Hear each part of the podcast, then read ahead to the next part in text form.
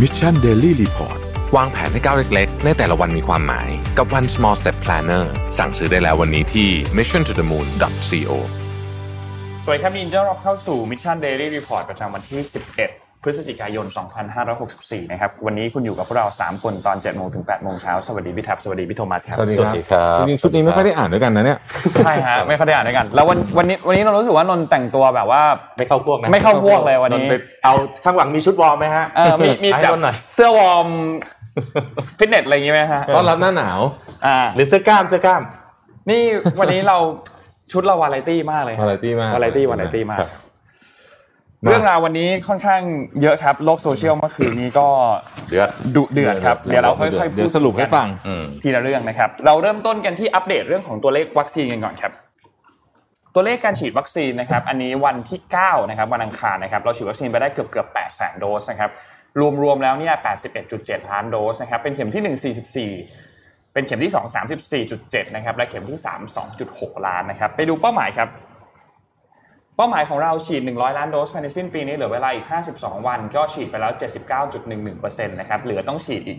20.8 ล้านโดสนะครับ ก็ตัวเลขค่อนข้างโอเค ไม่น่าจะมีปัญหาอะไรนะครับ สถานการณ์ผู้ป่วยครับ ตอนนี้อยู่ในโรงพยาบาลปกติเนี่ยประมาณ 41,000 นะครับ อยู่ในโรงพยาบาลสนามเกือบเกือบ55,000 นะครับ เป็นผู้ป่วยอาการหนักลดลง 21 คนครับ อยู่ที่ 1,877 นะครับ และใส่เครื่องช่วยหายใจเพิ่มขึ้น 6 คนครับ อยู่ที่ 423 นะครับ รักษาหายประมาณเกือบเกือบ7,700 คนครับ ไปดูตัวเลขเศรษฐกิจกันบ้างครับ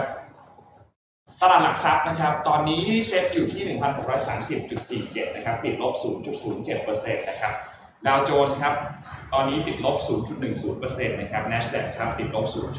0.38% NYSE นะครับ บวกขึ้นมา 0.06%นะครับ แล้ว f u t s e นะครับ บวกขึ้นมา 0.65%นะครับ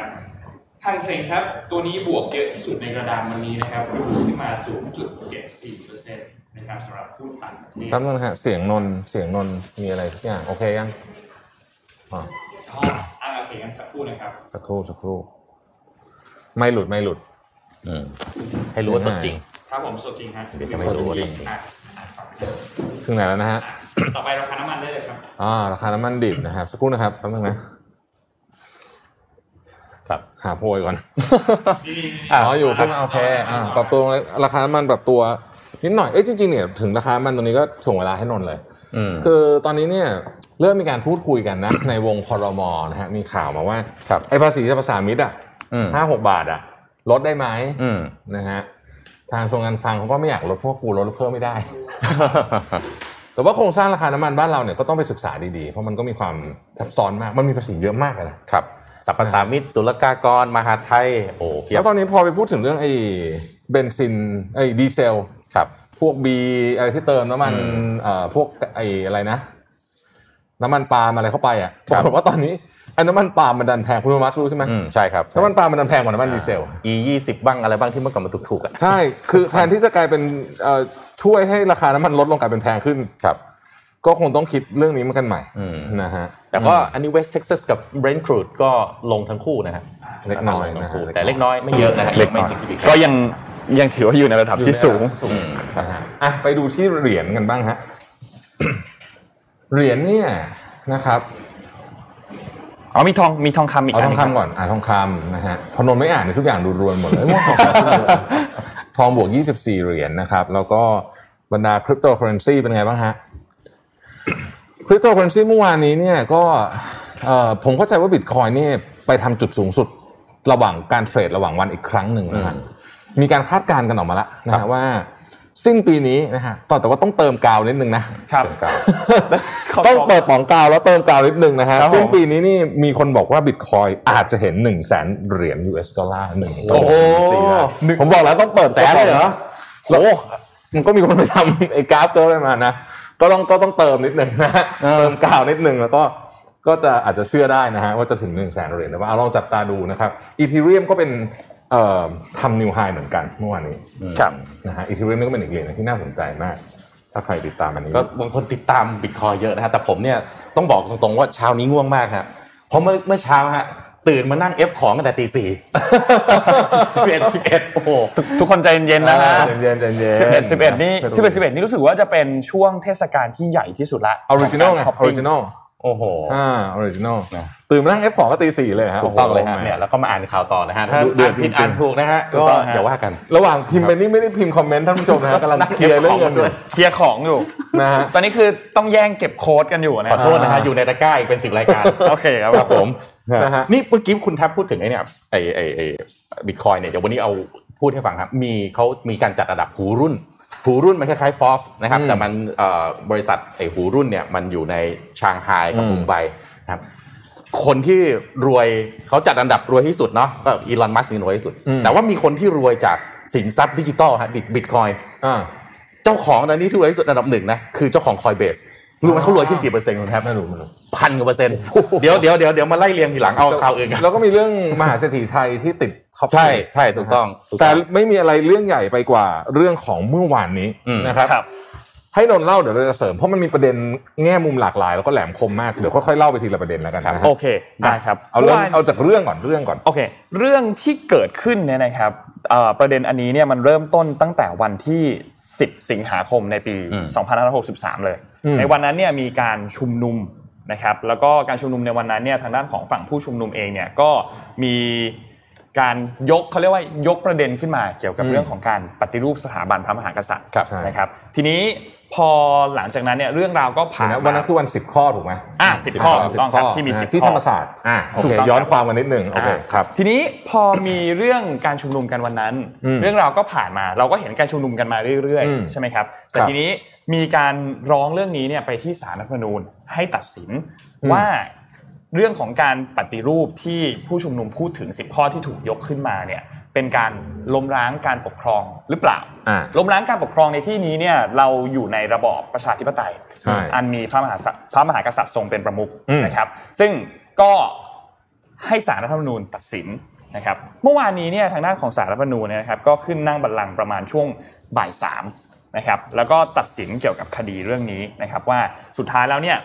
การชุมนุมในวันนั้น การปราศัยไม่ว่าจะเป็นของเอ่อนายอานนท์นะครับ แล้วก็ผู้ถูกร้องคนที่สองก็คือคุณรุ้งปนัสยานะครับ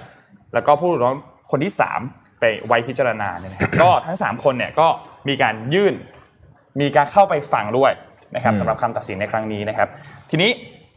ในประเด็นอันนี้เนี่ยนะครับก็คือเรื่องของการกระทำของทั้ง 3 คนเนี่ยใช้สิทธิและเสรีภาพเพื่อล้มล้างการปกครองระบอบประชาธิปไตยอันมีพระมหากษัตริย์ทรงเป็นประมุขตามรัฐธรรมนูญม .4 มาตราที่ 49 วรรคหนึ่งหรือไม่นะครับก็มีการตัดสินกันนะครับ ซึ่งพิจารณาแล้วเนี่ยนะครับ พระมหากษัตริย์กับชาติไทยดำรงอยู่คู่กันเป็นเนื้อเดียวกันนับตั้งแต่อดีตจนถึงปัจจุบัน อืม และจะต้องดำรงอยู่ด้วยกันต่อไปในอนาคตที่ทำรงความเป็นไทยไว้ปวงชนชาวไทยจึงถวายความเคารพสักการะผู้ใดจะละเมิดมิได้ ซึ่งการกระทำของทั้ง 3 คนเป็นการเซาะกร่อนบ่อนทำลายการปกครองระบอบประชาธิปไตยอันมีพระมหากษัตริย์ทรงเป็นประมุขการออกมาเรียกร้องโจมตีในที่สาธารณะ โดยอ้างการใช้สิทธิและเสรีภาพตามรัฐธรรมนูญ นอกจากเป็นวิธีที่ไม่ถูกต้องใช้ถ้อยคำหยาบคาย และยังไปละเมิดสิทธิ หรือเสรีภาพของประชาชนประชาชนคนอื่นที่เห็นต่างด้วยนะครับ ซึ่งก็อันนี้ก็เป็นคำตัดสินคร่าวๆของสารรัฐธรรมนูญนะครับซึ่งสารรัฐธรรมนูญเนี่ยก็มีเสียงข้างมากนะครับ ว่าวินิจฉัยว่าการกระทำของทั้งสามคนเนี่ยเป็นการใช้สิทธิเพื่อล้มล้างการปกครองตามระบอบประชาธิปไตยอันมีพระมหากษัตริย์ทรงเป็นประมุข อืม นะครับ ทีนี้ อ่ะ อ่ะอันนั้นคือคำตัดสิน ถูกต้องครับ แต่ว่าในคำตัดสินเนี่ยมันมีเอ่อเรียกว่าเป็นคลอสผมสรุปเร็วๆนะฮะว่าคล้ายๆกับคณะบุคคลที่เกี่ยวข้อง อืม นะฮะเอ่อหรือ เครือข่าย เครือข่าย อืม เขาใช้คำว่าเครือข่าย เครือข่าย นะฮะที่เกี่ยวข้องเนี่ย ก็เหมือนว่าก็มีคำตั้งคำถามว่า เอ๊ะ แล้วอันเนี้ยมันจะถูกนำไปเป็นบรรทัดฐานหรือเปล่า อืม เพราะประเด็นเนี้ยแหลมคมมาก ครับ ในในเรื่องนี้ฮะนี่คือต้องใช้คำว่าหอกหรือว่าอาวุธใหม่ อืม ที่ คือเครือข่ายนี่ตีความกว้างข โอ้โห นาดไห กว้าง น มากกว่า สมมติไปกดสติกเกอร์ไลค์เนี่ย เครือข่ายไหม ใช่ อืม เอาเอางี้เริ่มต้นจากสถานที่จัดก่อน อืม เครือข่ายไหมคนให้เงินเครือข่ายไหม อืม เอ่อในระหว่างกิจกรรมที่ทำมาตลอดยาวนานเนี่ย อืม เอ่อนักการเมืองที่ อืม ไปประกันตัวน้องๆ เนี่ย ถือเป็นเครือข่ายหรือเปล่า อืม คือแต่แต่แต่แต่คือประเทศไทยเราเนี่ยกฎหมายมันจะมีความ กฎหมายเป็นเครื่องมือแล้วกันผมพูดอย่างนี้นะฮะคือผม ครับ คงก็คงจะไม่สามารถจะพูดอะไรไป อาจจะยังมีความไม่ชัดเจนอยู่ป่ะ คือ อยู่อยู่การตีความ ถ้าเรามองแบบเป็นกลางจริงๆ ครั ไม่ บ ว่าจะยุคไหนสมัยไหนก็ก็ตามเนี่ยนะฮะ เอ่อมันถูกใช้เป็นเครื่องมือหรือเปล่านี่ผมตั้งคำถามกับท่านผู้ชมนะ อืม เครื่องมือในที่นี้คือ serve someone's agenda อืม อ่า ไม่ได้ไม่ได้ดำรงไว้เพื่อความยุติธรรมหรือเปล่านะ อืม ผมตั้งเป็น question mark ไว้ก่อนอ่ะแต่ประมาณนี้ อืม ซึ่งอย่างนี้อย่างนี้ point สำคัญอยู่ตรงนี้ครับ ครับ ถ้าเรื่องนี้ถูกลากเข้ามาโดยเอาบรรทัดฐานของคำตัดสินของศาลรัฐธรรมนูญนี้ไปเนี่ย อืม มันมีโอกาสลากไปถึงยุบพักการเมืองได้นะฮะนี่คือประเด็น อืม อ่าใช่ถูกต้อง ที่ ครับ บุกที่คนกลัว อืม เพราะถ้าเป็นแบบนี้จริง ๆ เนี่ยเกมของรัฐบาลจะพลิกทันทีเลยนะฮะ ครับ ครับ คุณจะเห็นพลเอกประยุทธ์อะอยู่อีกห้าปีอะเฮ้ยจริง อืม ๆ เพราะว่าคราวนี้เนี่ย ขนลุกเลยทีเดียว ถ้ายุบพักการเมืองคราวนี้นะฮะ อืม แล้วยุบเวลาแบบนี้เนี่ยนะ อืม มันเขาเรียกว่าอะไรอ่ะ มันมันไม่ทันอ่ะ อืม เออ เมื่อวานในในเรื่องนี้ครับมี 2 ประเด็นที่ อ่า ผมรู้สึกว่าเอ้ยเรื่องนี้น่าสนใจมาก ก็ไปพยายามตามฟังทั้งในคลับเฮาส์ ครับ นะครับแล้วก็ฟังกฎหมายในแง่มีมีสองแง่มุม อืม คือในแง่มุมของคนข้างนอกที่มองเข้ามาเนี่ยก็มองว่าประเด็นที่ศาลรัฐธรรมนูญเนี่ยยกขึ้นมา คือไปไล่เรียงประวัติศาสตร์มาคุณครับ อืม คุณนนท์คุณผู้ฟังฮะแล้วก็บอกว่า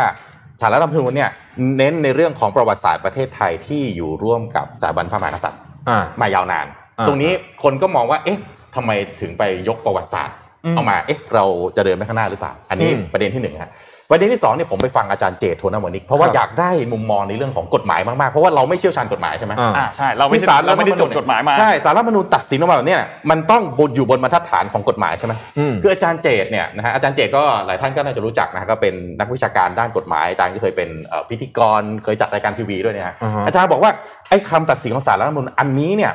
คือในมุมมองของอาจารย์นะผมฟังมานะฮะอาจารย์บอกว่ามันถูกตีความโดยศาลรัฐธรรมนูญว่า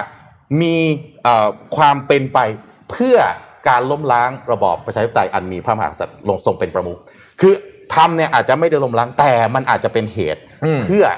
ได้ เพราะฉะนั้นจึงขอให้หยุดการกระทำดังกล่าว แต่ไม่มีอาญา เพราะว่าสารรัฐธรรมนูญมันมีกรอบอำนาจอยู่แค่นี้ ใช่ ให้หยุด แต่มันจะเป็นแต่ว่าคำตัดสินนี้เอาไปเป็นพื้นฐาน อืม ของ ถู ค กต้อง ดีต่อ ๆ ไป ถูกต้อง ถ้าจะมีใน ถู อก ต้อ นาคต ง เนี่ยได้ แล้วไม่ใช่แค่มาตรา 112 เท่านั้นนะฮะ อืม มีการพูดถึงมาตรา 113 ร้อยสิบสามด้วย อืม ซึ่งอันเนี้ยเนี่ย113 เนี่ย ผมอ่านให้ฟังนิดหนึ่งแล้วกันนะ ครั ฮะ บ ว่ามาตรา113 คืออะไรนะฮะมาตรา113 เนี่ยคือผู้ใดใช้กำลังประทุษร้าย หรือขู่เข็นว่าใช้กำลังประทุษร้ายเพื่อล้มล้างหรือเปลี่ยนแปลงรัฐธรรมนูญ ครับ ล้มล้างอำนาจนิติบัญญัติอำนาจบริหารหรืออำนาจตุลาการของรัฐธรรมนูญ อืม หรือใช้อำนาจดังกล่าวแล้วไม่ได้ หรือแบ่งแยกราชอาณาจักรหรือยึด อืม ปกปาบลาบลาบลาเนี่ยนะฮะโทษสูงสุดเนี่ยคือประหารชีวิต คือกบฏนั่นแหละ กบฏกบฏ อ่า คือ แต่ แต่ มา แต่ ตราร้อยสิบสามเนี่ยใช่ไหม เอ่อมันน่าสงสัยว่าถ้าเราพูดในเอเซนส์ของความเป็นประชาประชาชนเราเท่ากันเนาะ อืม ในในเอเซนส์ของประชาชนเท่ากันเนี่ยผมถามแบบตรงๆบื้อๆอย่างนี้เลยนะ อืม การปฏิวัตินี่เข้าข่ายปะ อ่า การรัฐประหารเข้าข่าย การรัฐประหารเนี่ยเออต้องใช้คำว่ารัฐประหารเนี่ยเข้าข่ายล้มล้างการปกครองหรือไม่อ่ะ อืม อันนี้คือคำถามที่ผมคิดว่ามันสำคัญ อืม กับสังคมไทยมาก เพราะว่าถ้าเราตอบว่าไม่ อืม เฮ้ยเราก็ต้องหา ทบทวนว่า อืม ไม่จริงเหรอ อืม อืม แล้วในบรรทัดฐานของสังคมโลกเนี่ยการรัฐประหารคือเอากำลังไปยึดอำนาจ ฉีกรัฐธรรม ข นู อ ญ งฝ่าย ฉ บ บั ริหาร นั้น แล้วฉีกรัฐธรรมนูญใหม่เนี่ย อืม ถือว่าเป็นการล้มล้างการปกครอง หรือ หรื ไม่ อเปล่าอ่า อืม นี่เรื่องนี้อาจารย์เกตอาจารย์เจตแกก็ให้คำเห็นไว้ เออ แกบอกว่าไอ้กระบวนการรัฐประหารเนี่ย อืม คือพอมันรัฐประหารปั๊บเนี่ย แต่มีการถวายคืนพระราชอำนาจ โดยการอ่าเอ่อเรียกว่ายื่นถวายเพื่อให้ลงนามเอ่อในเอ่อเอ่อเอ่อเอ่อรัฐธรรมนูญ หรือว่าอะไรก็ตาม อืม ที่เป็นเอ่อทางคณะรัฐประหารเนี่ยทำออกมา เพราะฉะนั้นมีการถวายคืนพระราชอำนาจ จึงไม่เป็นการล้มล้างประชาธิปไตยอันมีเอ่อพระมหากษัตริย์พระมหากษัตริย์ทรงเป็นประมุขเพราะฉะนั้นเลยไม่ผิดข้อนี้อันอันนี้อันนี้ผมฟังมานะ ครับ เพราะฉะนั้นเนี่ยก็น่าประหลาดใจคนก็ถามต่อว่าอ้าวแบบนี้แล้ว อย่างนี้ต่อไปรัฐประหารอีกก็ไม่ผิดใช่ไหมอาจารย์เจ๋อก็บอกอืมมันก็ถ้าว่าตามกฎหมายเนี่ย ไม่ผิดแต่ก็ย้ำนะผมว่าข้อนี้สุดท้ายเนี่ยสำคัญที่สุดเลยคือว่า เราจะป้องกันรัฐประหารได้เนี่ยประชาชนต้องแข็งแรง คือจะต้องเอ่อเอ่อการที่จะอยากจะที่จะมีการปฏิรูปหรือปรับปรุง เขาเรียก อะไร ว่า นี่ มันเป็นการคานอำนาจ อ่ะ กัน เออ ต้องต้องสร้างแนวร่วม ครับ ว่ากันเถอะคืออย่าให้มันเกิดการขัดแย้งอะไรทำนองเนี้ยนะครับแล้วก็จะทำให้เรารักษารัฐธรรมนูญไว้ แล้วก็ไม่สามารถทำให้คนอื่นเนี่ยมาเดี๋ยวรัฐประหารฉีกรัฐธรรมนูญหรืออะไรแบบนี้ได้เรื่อย อืม อืม มันก็มันก็ต้องตีความว่าอันนั้นหมายถึง การกระทำที่ล้มล้างการปกครองว่าคุณจะเรียกด้วยโทษกรรมอะไรก็เป็นอีก ๆ อ่าถูกต้องต้อง อืม พูดว่าในภาษาของคนปกติ เออในภาษาของคน โล ปกติ จิกแบบทั่ว ๆ ไปที่คนทั่วไปมอง ที่เรา เนี่ย เข้าใจได้นะ ถูกไหม เออ อ่าการ รวมตัวหรือการเรียกร้องการยื่นข้อเสนอบางอย่าง ไม่น่าจะเป็นการล้มล้างหรือเปล่า ถูก แต่การรัฐประหารเอ๊ะมันน่าจะมากกว่าหรือเปล่า ใช่ อืม ใช่ไหม แล้วเราเราพอเราพูดถึงคำว่าคำศัพท์คำว่าปฏิรูปกับคำว่าล้มล้างเนี่ย ครับ มันค่อนข้างที่จะในความรู้สึกของเราเรารู้สึกว่ามันแตกต่างกันชัดเจน อืม เช่นนนท์เห็นตัวอย่างการยกตัวอย่างขึ้นมาเมื่อวานก็คือคำว่าคุณปฏิรูปการศึกษา ครับ คุณล้มล้างการศึกษา อันเนี้ยแตกต่างกันชัดเจน อืม ไม่เหมือนกันในในเชิงของคำศัพท์เนาะ ครับ ทีนี้นนท์อยากพามาดูเรื่องหนึ่งครับก็คือที่มาของสารรัฐธรรมนูญตุลาการ ครับ ว่าทั้งเก้าเก้าท่านเนี่ยนะครับ ที่มีอำนาจตัดสินในเรื่องนี้เนี่ยนะครับ มาที่มามาจากไหนบ้าง อืม นะครับ มีสองท่านครับที่มาผ่านทางการคัดเลือกตามรัฐธรรมนูญในปี อืม 50 นะครับ ก็คือมีคุณทวีเกียรตินะครับ แล้วก็คุณวรวิทย์นะครับ ซึ่งอันนี้ขอใช้คำว่ายุคก่อนคอสชแล้วกัน ครับ สองครับอีกสองท่านครับคือคุณปัญญากับคุณนักครินทร์นะครับมาในยุคของตอนที่มีสนช อืม นะครับสองท่านนี้เนี่ยมาในเขาเรียกว่ายุคคอสชหนึ่ง อืม นะ อืม และถัดมานะครับมาจากการคัดเลือกของสวนะครับ ครับ ก็คือคุณอุดมนะครับคุณวิรุณ คุณจิรันติ คุณนพดลและคุณบรรจงศักดิ์นะครับอันนี้เรียกว่าเป็นยุคคอสชสองนั่นหมายความว่ามีหนึ่งสองสี่ห้าหกเจ็ดเจ็ดท่านที่มาจากในช่วงยุคของคอสช อืม และอีก 2 ท่านที่มาในช่วงรัฐธรรมนูญปี 50 คือก่อนคอสชนะครับ อันนี้คือที่มาของสารรัฐธรรมนูญ อืม อืม นะครับ ก็อาจจะมีตั้งคำการตั้งคำถาม อ่ะมีการตั้ง ตั้งคำถาม มีการตั้งคำถามกันเกิดขึ้น มีการพูดถึงในเรื่องของการตัดสินคดีที่เป็นประเด็นว่าสารรัฐธรรมนูญต้องตัดสินคดี หลังจากนั้นว่าเขาเรียกว่าเอ่อใช้คำว่าเป็นเป็นคุณต่อรัฐบาล หรือเป็นผล อืม ลบต่อรัฐบาล ครับ อืม ก็มีภาพให้ทุกท่านหลาย ๆ ท่านเห็นกันก็ก็ลองลองลองหาข้อ แต่ มูล ก็ต้องบอกว่าการวินิจฉัยที่เกิดขึ้นในเมื่อวานเนี้นะฮะยังไม่มีเรื่องของอาญาออกมา คือศาลรัฐธรรมนูญเนี่ยตัดสินให้ผู้กระทำการในยหยุดกระทำการนั้น อืม แต่หลังจากนี้ต้องดูฮะว่ามีใครไปร้องเรื่องอาญาต่อหรือเปล่า อืม เพราะว่าตอนนี้กรอบหน้าจของศาลรัฐธรรมนูญเนี่ย ซึ่งดูทรงว่ามีแน่นอน เพราะว่า เป็น เมื่อไปวานนี้ ได้ คุณไพบูลย์นิติตะวันก็ออกมาเคลื่อนไหว ครับ นะฮะพูดถึงทำนองว่า เอ๊ะมันน่าจะโยงมากับ อืม พรรคนักการเมืองหรือพรรคการเมืองที่สนับสนุนเอ่ออา หรือเปล่าเนี่ย ตีกระแสทันที ที่ผมบอกไงว่า การที่บอกว่าเป็นคล้ายๆ กับเขาใช้คำว่าอะไรนะ อ่ะ พวกอะอะไรนะ เอ่อเครือข่าย เครือข่ายเนี่ย เครือโอ้ข่ายโหไอ้เครือข่ายนี่มันแป ตีความลำบากเหมือนกัน อ่าใช่ ใหญ่มาก อืม เมื่อ นะฮะ เมื่อวานนี้มีทางด้านของคุณนัทพรโตประยูนเนี่ยนะครับที่เป็นอดีตที่ปรึกษาประธานผู้ตรวจการแผ่นดินเนี่ยก็มีการพูดถึงหลังจากที่อ่าสารรัฐธรรมนูญอ่านคำวินิจฉัยคดีนี้เสร็จสิ้นนะครับ ก็พูดถึงบอกว่าจริง ๆ แล้วเรื่องนี้เนี่ยอาจจะต้องพูดยาวต่อไปหลังจากนี้ด้วย เช่น อาจจะมีการวินิจฉัยคำร้องเอาผิดยุบพักก้าวไกลได้ด้วย อืม ใช่ เพราะว่า คุณนัทพรคือคนที่ไปยื่นอ่ะ อืม อ่าใช่ เพราะว่าเรื่องนี้เนี่ยเอ่ออย่างพรรคก้าวไกลเนี่ยก็มีการใช้สิทธิ์ของเขาเรียกว่าเอาตำแหน่งสสไปการประกันตัว อืม ผู้ชุมนุมออกมา อืม ใช่ไหมครับเพราะฉะนั้นเรื่องนี้ก็เลยเป็นที่เป็นประเด็นที่ถูกพูดถึงต่อหลังจากนั้นเขาเรียกว่าเป็นสปินออฟแล้วกันหลังจากที่สารรัฐธรรมนูญอ่านคำวินิจฉัยเมื่อวานนี้นะครับ เพราะฉะนั้นเรื่องนี้ต้องติดตามอีกนานมาก ครับ อีกอีกสักพักใหญ่ ๆ เลยนะครับว่าจะเป็นอย่างไรต่อแล้วจะมีการพูดถึงอย่างไรต่อมากน้อยแค่ไหนนะครับเพราะว่าเมื่อวานนี้ทางด้านคุณรุ้งปนัสยาเนี่ยนะครับ หลังจากที่เดินออกมาจาก อืม ห้องพิจารณาคดีตอนช่วงเวลาประมาณบ่ายสามครึ่งเนี่ยเพราะว่าก็เดินออกมา เพราะว่าศาลไม่อนุญาตให้มีการไต่สวนเพิ่มเติมตามที่ผู้ถูกร้องร้องขออและออกมานั่งฟังคำวินิจฉัยอยู่ด้านนอกพร้อมกับมวลชนที่มาร่วมให้กำลังใจด้านนอกเนี่ยนะครับ ก็เป็นเรื่องราวที่ตอนนี้โซเชียลพูดถึงกันเยอะมาก ใน Twitter ก็มีแฮชแท็กรู้สึกว่าท็อปสามอันข้างบนก็จะเป็นเรื่องนี้หมดเล อื ย ม ผม นะครับ ผมเออผมพาไปฟังจากสำนักข่าวต่างประเทศบ้างว่าเขามองเข้ามาเป็นยังไงนะครับ เอา AP นะฮะ AP เนี่ยบอกว่าเอิ่มมีความกังวลอย่างมากที่จะมีการขยายผลเรื่องนี้นะครับผมแปลเป็นภาษาไทยนะ อืม ขยายผลเรื่องนี้เนี่ยแล้วไปทำให้กำจัดขั้วตรงข้ามทางการเมืองของ อื รัฐบาล ใช้เป็นเครื่องมือ หรือกดให้ไม่สามารถที่จะเติบโตได้คือใช้เป็นเครื่องมือนั่นเอง อืม นะครับเอ่อทางสำนักข่าว BBC BBC รายงานละเอียดอยู่แล้วนะฮะ BBC ก็พูดถึงในหลากหลายประเด็นว่าเอ่อการตั้งคำถามของเอ่อการมี interference จากชนชั้นปกครองในประเทศไทยนะครับ รวมถึงวิธีการตีความนะฮะรวมถึงที่มาและเอ่อความถูกต้องของรัฐธรรมนูญในฉบับนี้ด้วยอ่ะนะฮะเนี่ยก็เป็น AP ไป ไปว่าแบบประมาณนั้นนะนะฮะรอยเตอร์รอยเตอร์นะครับรอยเตอร์นี่บอกว่าเอิ่มคืออันนี้เขาไปสัมภาษณ์เอ่อนักเศรษฐศาสตร์ที่112ในสิ่งที่สิ่งที่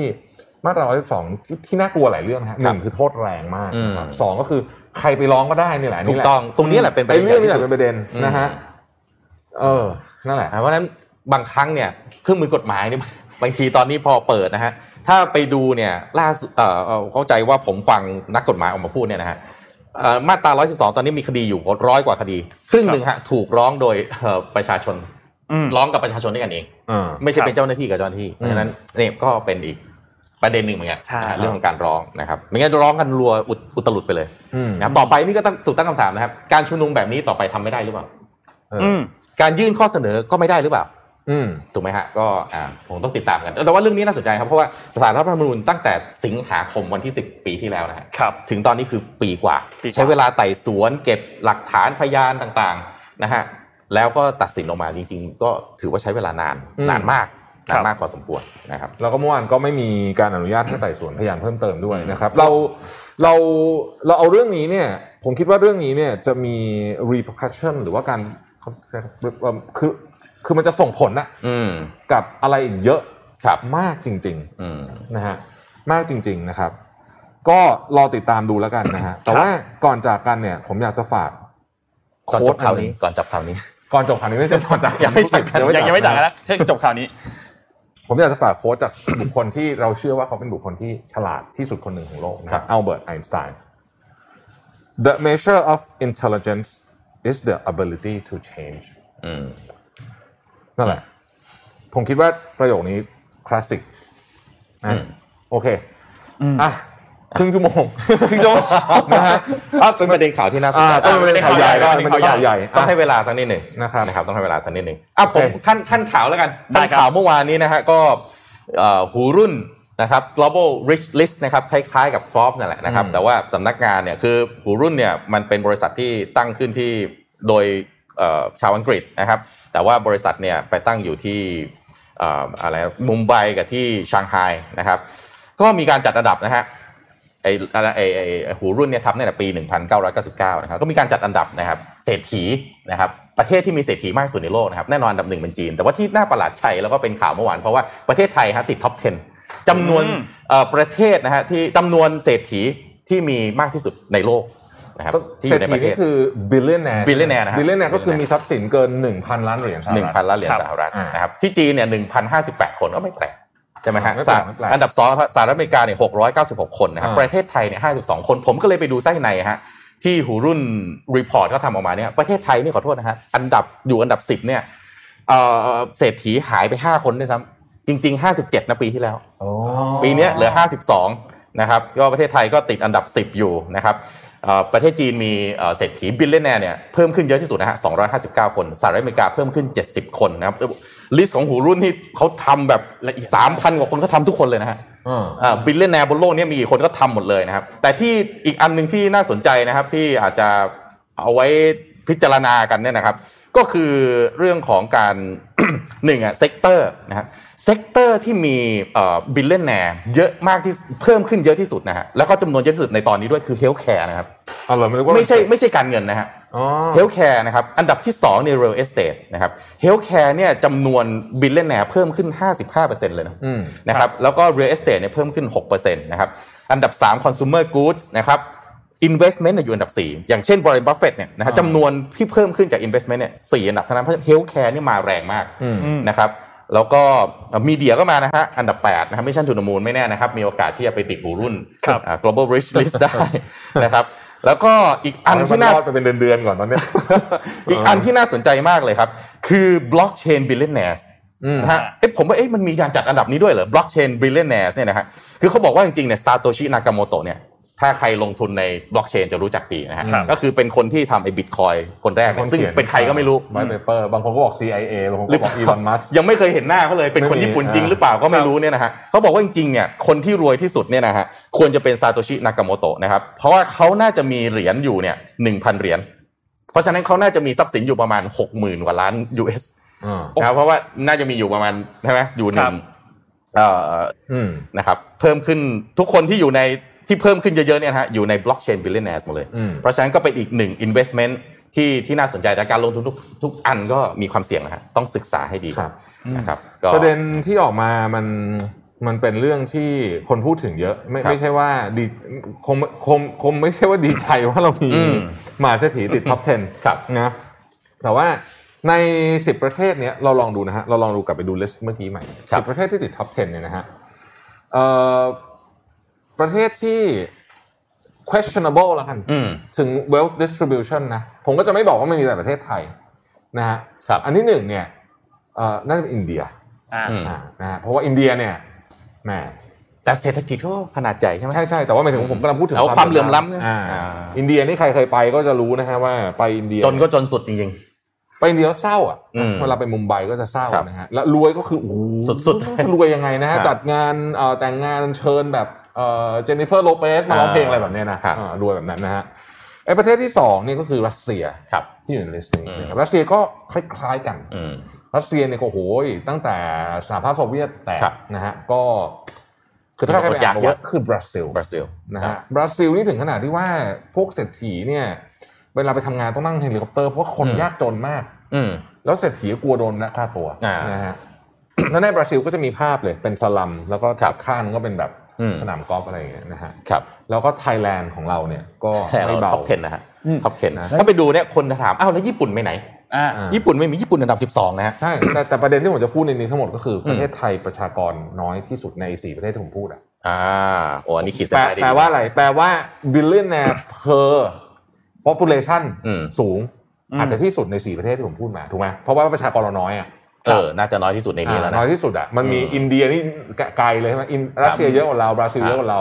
เพราะฉะนั้นบิลเลียนแนร์ per population ของเราเนี่ยเยอะ ภูมิใจไหม ไม่อ่ะ ในใน เพราะ ไส้ในไส้ในมีอันหนึงน่าสนใจด้วย เพราะว่าใน 52 ของ billionaires เนี่ย 51 คน อืม อยู่ในกรุงเทพเท่านั้น อืม อื อ่า ม กระจุกอยู่ในกรุงเทพหมดเลย อืม ครับ แต่อีกคนหนึ่งไม่รู้นะ อ่า ก็กำลังคิดอยู่ว่า ใคร พอพอพอจะพอจะเดาได้เหมือนกันอ่ะจะให้ดูหนึ่งประเทศที่เขามีความสุขมาก ๆ ที่สุด อืม อยู่ท้ายสุดของลิสต์ก็คือนอร์เวย์ อืม เออ แปลว่าอะไร แปลว่า distribution ของ Wealth ดี wealth ใช่อ่ะแปลว่าอย่างนั้นเลยคุณโทมัส อืม คือ คนที่สแกนเนี่ยวันก่อนผมก็เพิ่งดูสารคดีเรื่องเนี้ย ครับ คือก็ไม่ใช่ว่าไม่มีเศรษฐีนะ อืม คือเศรษฐีเขาก็มีก็รวยมากด้วย ครับ เพียงแต่ว่าหนึ่งคือการโชว์ออฟเรื่องเวลเนี่ยมันเป็น อืม สิ่งที่เขาไม่ทำกัน ครับ อ่า ครับ เรียกเรียกว่าอาจอาจจะถึงกับเรียกได้ว่าหยาบคายเลยก็ว่าได้ อืม ถ้าเกิดไปถามว่าคุณทำงานได้เงินแบบเท่าไหร่นะ อ่า สมมติ อ่า ต่อให้รู้จักกันบ้างแล้วเนี่ย ครับ สองก็คือว่า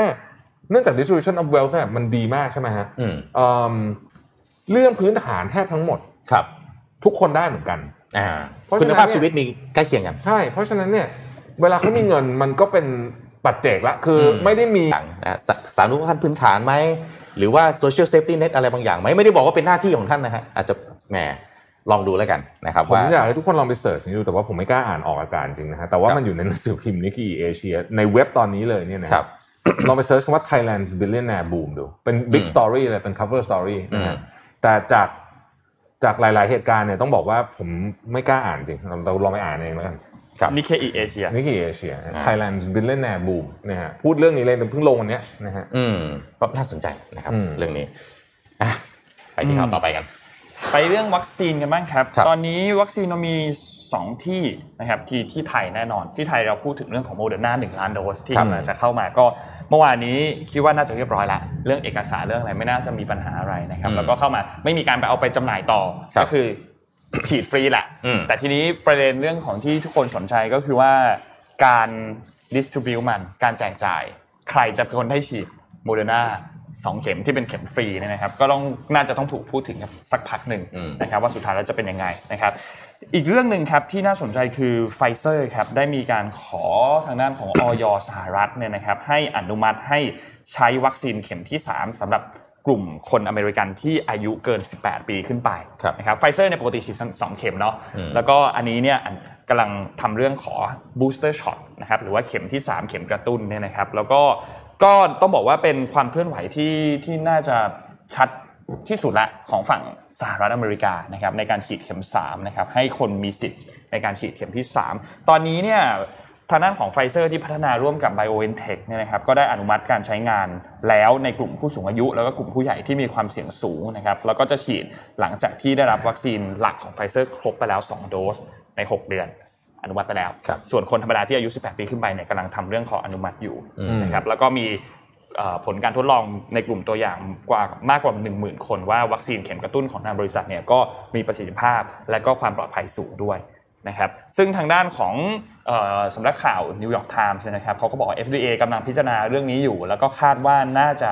มีการอนุมัติให้ใช้เนี่ยก่อนในช่วงวัน Thanksgiving ก็คือวันที่ 25 พฤศจิกายนที่จะถึงนี้นะครับก็ต้องรอติดตามครับ ส่วนทางด้านเข็มกระตุ้นของโมเดอร์นาเนี่ยนะครับก็ทำเรื่องเหมือนกันนะครับในการอนุมัติใช้งานกับคนอเมริกันในกลุ่มที่อายุ 18 ปีขึ้นไปนะครับแล้วก็วัคซีนจอร์นสันและจอร์นสันเองก็ได้รับอนุมัติให้ใช้งานในกลุ่มผู้ใหญ่แล้วทั้งหมด อืม นะครับก็เป็นข่าวดีครับเกี่ยวกับเรื่องของตัววัคซีน อีกเรื่องหนึ่งที่สิงคโปร์ครับที่สิงคโปร์เรื่องนี้น่าสนใจมาก